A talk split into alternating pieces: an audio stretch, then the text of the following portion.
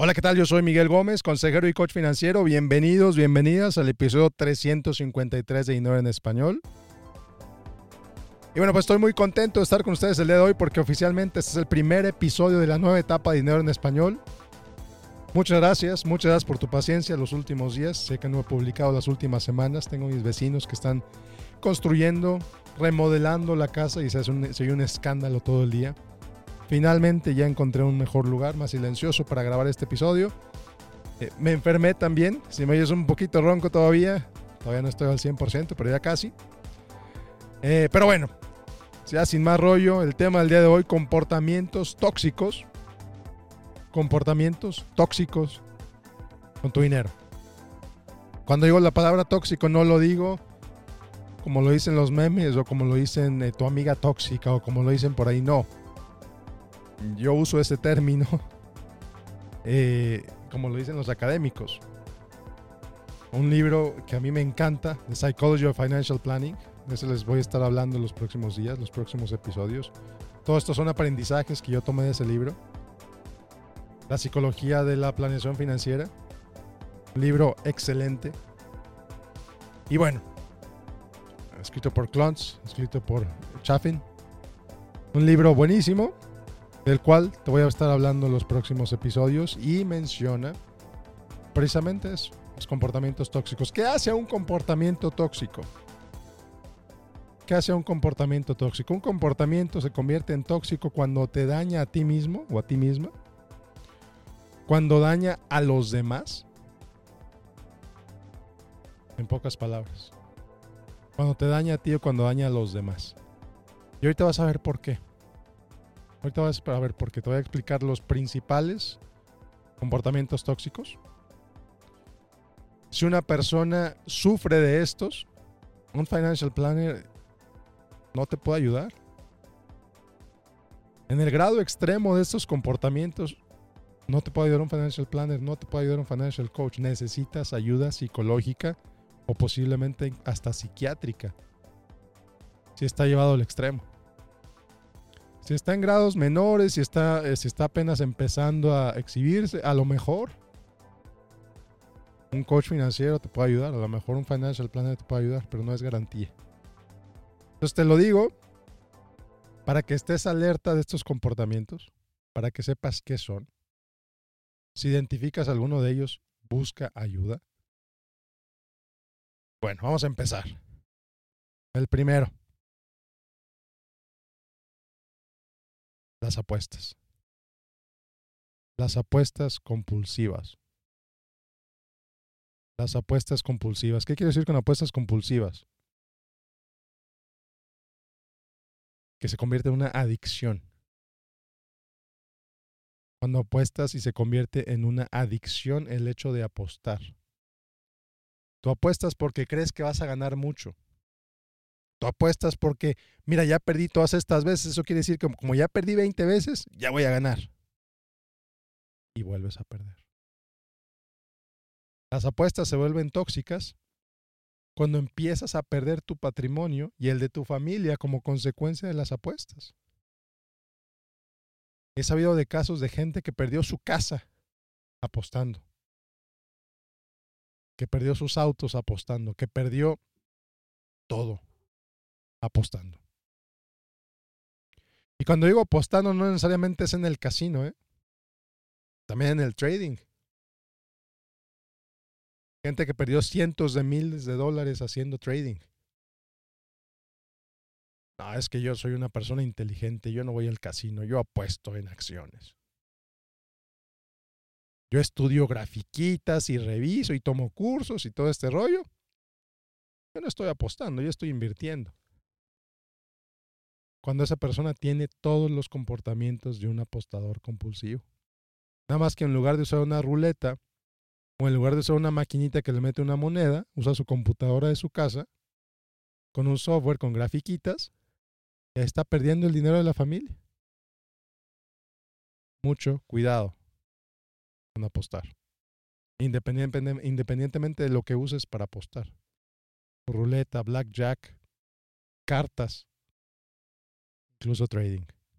Las apuestas deportivas obviamente también. Mucho cuidado. Siguiente comportamiento tóxico del dinero. Las compras compulsivas. Las compras compulsivas.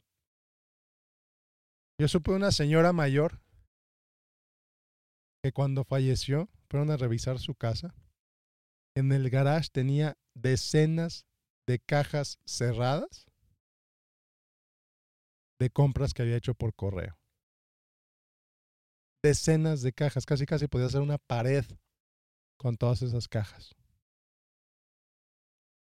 He sabido de gente que cuando se siente mal, ¿cómo le llaman? Shopping therapy, terapia de compras. Hay hasta comerciales de eso. El problema es cuando se lleva a un grado extremo. Cuando buscas la dopamina en las compras. Cuando de pronto dejas de gastar el dinero de la comida de tu familia por irte a comprar cosas al centro comercial, a la tienda, donde sea. Cuando por hacer compras ah, estás escondiendo las compras a tu pareja para que no te regañe, para que no se enoje, para que no se sienta mal. Eso también es infidelidad financiera. Hacer esas compras para que tu pareja no se entere, para que tu pareja no te regañe. Oye, qué bonita bolsa. Ah, gracias, sí, la compré en descuento. Y ahí tienes otras 75 bolsas en tu closet que nunca has usado. 150 blusas que jamás te has puesto, muchas de ellas hasta con etiquetas. Entonces no está mal comprar, no estoy diciendo que está mal comprar, estoy diciendo que por comprar dejas de hacer otras cosas con tu dinero.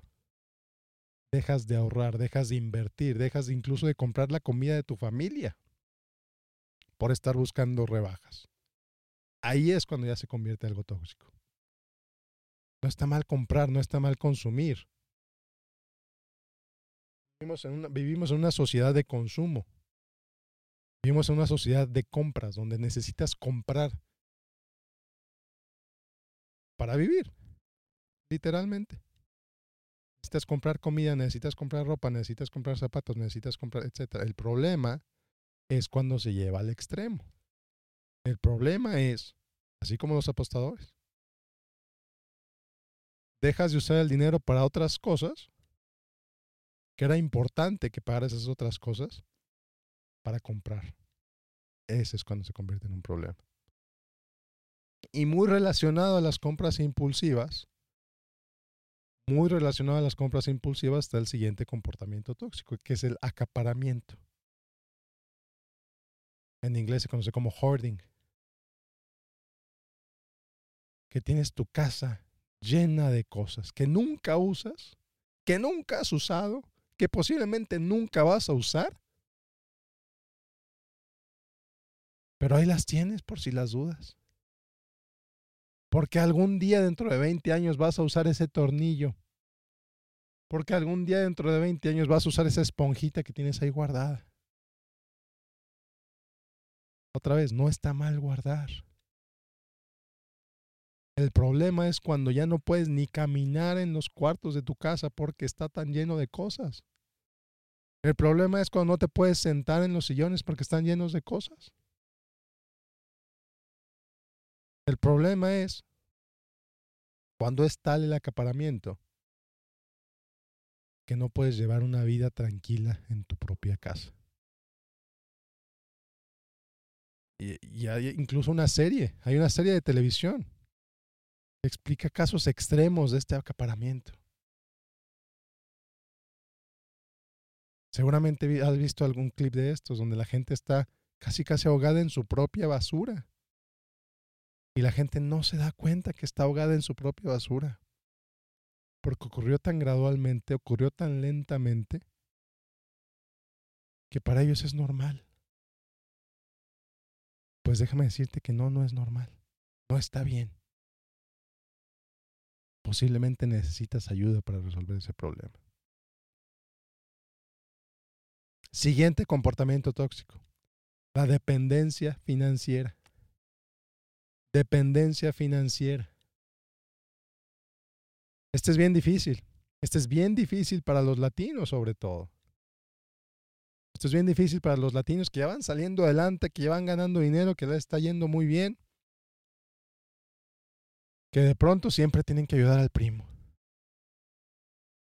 Porque si no ayudas al primo, el primo se va para abajo. Si no le das dinero al primo, el primo le va a ir bien mal. Papás. ¿Cuántos papás están manteniendo a sus hijos ahorita, los muchachos ya de 35, 40 años y todavía viven del dinero de sus papás? Y aquí me dirás, es que quiero mucho a mi hijo, quiero mucho a mi hija, ¿cómo no lo voy a hacer? Claro, todos queremos a nuestros hijos. El problema, el problema es cuando ese hijo se vuelve tan dependiente de ti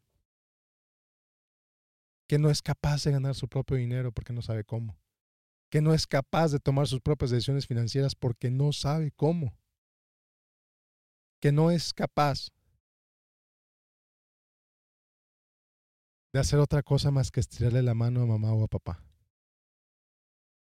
Y mamá y papá se sienten tan culpables de, decirle que no, que ahí están facilitando al hijo este comportamiento. ¿En qué momento se convierte en un comportamiento tóxico? Cuando el hijo, cuando el primo, cuando el amigo deja de ver por sí mismo. Está totalmente dependiente de ti. ¿Para qué trabajo si al cabo mi mamá me va a dar dinero? ¿Para qué estudio una carrera si al cabo me van a heredar millones? Ahí están los pobres papás dándoles el dinero a los hijos, quedándose sin su propio dinero, yéndose a la ruina ellos mismos, trabajando horas extras ellos mismos con tal de que el bebé no batalle. Eso es dependencia financiera está bien conectado con el siguiente comportamiento tóxico, que es el financial enabling. La, dependencia financiera es el receptor. El enabler, el que lo permite, es el otro lado, es la mamá, es el papá, es el tío, es el abuelo. Es el que no puede decir que no. Es el que la culpa lo consume tanto por decir que no, que mejor no dice que no. Es el que se siente terrible de su éxito que va a dar, va a dar tanto, va a ayudar tanto, ayuda tanto hasta que le duele. Y ojo, ¿eh? Ojo esto, porque, porque esto es un comportamiento también aprendido. ¿Cuántas iglesias no te dicen ayuda hasta que duela? Claro. Te ayudas tanto que te quedas sin patrimonio, que no puedes ahorrar para ti mismo. Si ayudas a toda la comunidad, fantástico pero no, tienes ni en qué caerte muerto porque no tienes dinero, porque todo lo repartes. Eso se conoce como financial enabling. Y llevado al extremo es tóxico, porque destruye tu patrimonio, destruye tu propio bienestar. Y al mismo tiempo estás destruyendo el, estás destruyendo el bienestar del otro, del que recibe ese dinero del que recibe esa ayuda porque lo está haciendo dependiente de ti. Mucho, mucho cuidado con eso. De verdad, mucho cuidado con eso. Siguiente comportamiento tóxico, la negación financiera. La negación financiera. La negación financiera es casi casi meter tu cabeza en la arena e ignorar que, que todo está mal, ignorar la situación. Deja tú que todo está mal, ignorar la situación. Esta parte de las orejas es cerrar los ojos, decir la la la la la la la la la la la la la la la la la la Ignoras todo. Vives en un estado de negación. No te das cuenta que estás caminando hacia un barranco porque no te quieres dar cuenta. No te das cuenta que esas deudas ya no son sostenibles. No te das cuenta que estás a un pie de la bancarrota. No te das cuenta de que si sigues con esos hábitos, te vas a destruir. Y de paso vas a destruir a todos tus seres queridos. Es como el alcohólico que no se da cuenta que es alcohólico. El drogadicto que no se da cuenta que es drogadicto. El, adicto a las apuestas que no se da cuenta que es adicto a las apuestas. Es la negación. Y otra vez, Esa frase tan trillada en las iglesias, Dios proveerá. Sí, yo sé que estoy bien fregado, pero Dios proveerá. Y no haces nada. Porque estás convencido que Dios te va a proveer. ¿Y qué pasa? Que no te llega el milagro y que te vas al hoyo.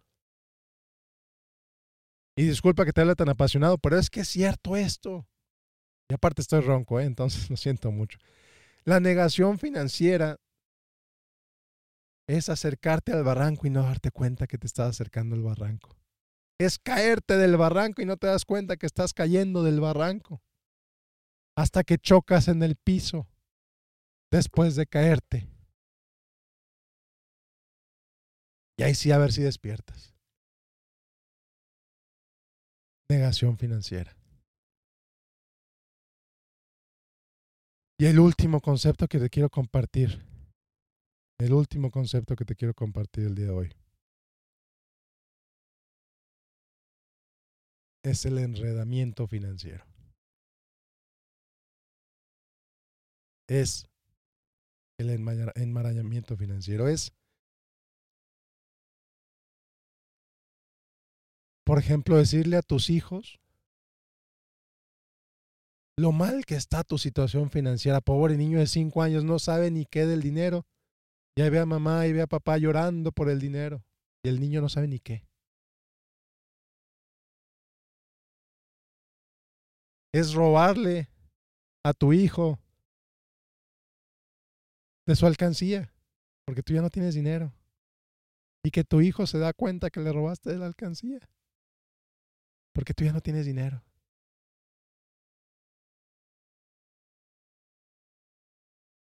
Ok, una vez a lo mejor te lo perdona. Pero que siempre le ahorres, le agarres de sus ahorros. ¿Qué va a aprender ese hijo? ¿Qué va a aprender ese hijo del dinero, de las finanzas, si te está viendo hacer eso? ¿Cómo va a poder crecer? ¿Cómo va a poder hacer algo de su propia vida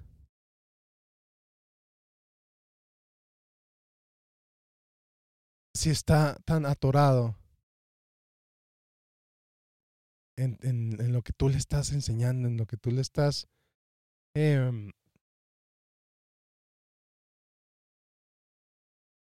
no hay una barrera entre tus finanzas y tu hijo. No hay una barrera entre tus problemas y tu hijo o tu hija o tu, menor de edad cercano a ti, tu sobrino, tu sobrina.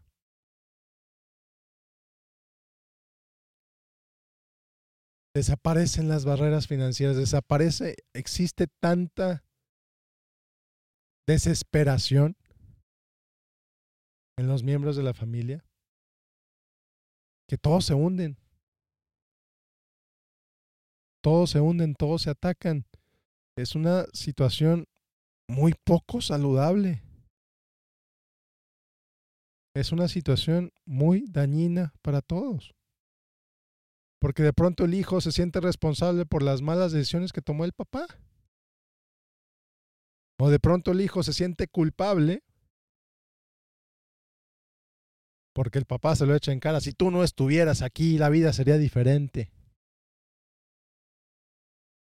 La existencia del hijo se siente el hijo se siente culpable por su existencia porque si no estuviera aquí, sus papás tendrían más dinero. Qué terrible. Qué terrible. Mucho cuidado con las palabras que utilizas, mucho cuidado con lo que les dices a tus hijos, a tus hijas. Si después de escuchar este episodio necesitas ayuda, busca ayuda. De verdad. Hay psicólogos especializados en este tema. Hay terapeutas especializados en este tema. Me encantaría decirte, háblame a mí, Miguel Gómez. No. No, yo no me siento equipado para ayudarte eso, porque yo no soy psicólogo, yo no soy terapeuta. Yo no te puedo ayudar en casos extremos como este. No es mi trabajo, no es mi responsabilidad. Mi responsabilidad es iluminarte sobre esto, sobre la existencia de esto. A lo mejor es parte de tu normal. Y lo ves como algo normal, como algo cotidiano, como parte, de así son todas las familias. No, así no son todas las familias. Si creciste con esto, si te dijeron todo esto, si te lo creíste, busca ayuda. Por favor, busca ayuda. Para que salgas de ese ciclo, para que salgas de ese drama familiar. Y bueno, muchas gracias por escucharme. Nos vemos la próxima semana con otro episodio de Dinero en Español. Vamos a seguir hablando de psicología del dinero. Va a estar bueno. Que tengas un excelente día. Como siempre, te invito a que me sigas en facebook.com diagonal Miguel Gómez Consejero. Como siempre, te invito a que te inscribas a mi boletín en miguelgomez.link diagonal correo. miguelgomez.link diagonal correo. Y bueno, nos vemos la próxima. Bueno, pues Dinero en Español fue una producción de Dinero Coaching LLC. Este episodio no da asesoría financiera, fiscal, legal, ni mucho menos psicológica. Este podcast es para entretenimiento, para educación. Si necesitas ayuda legal, contable, financiera, psicológica, busca a un experto en esos temas. Nos vemos la próxima. Yo soy Miguel Gómez, consejero financiero para Dinero Coaching LLC. næsta lög.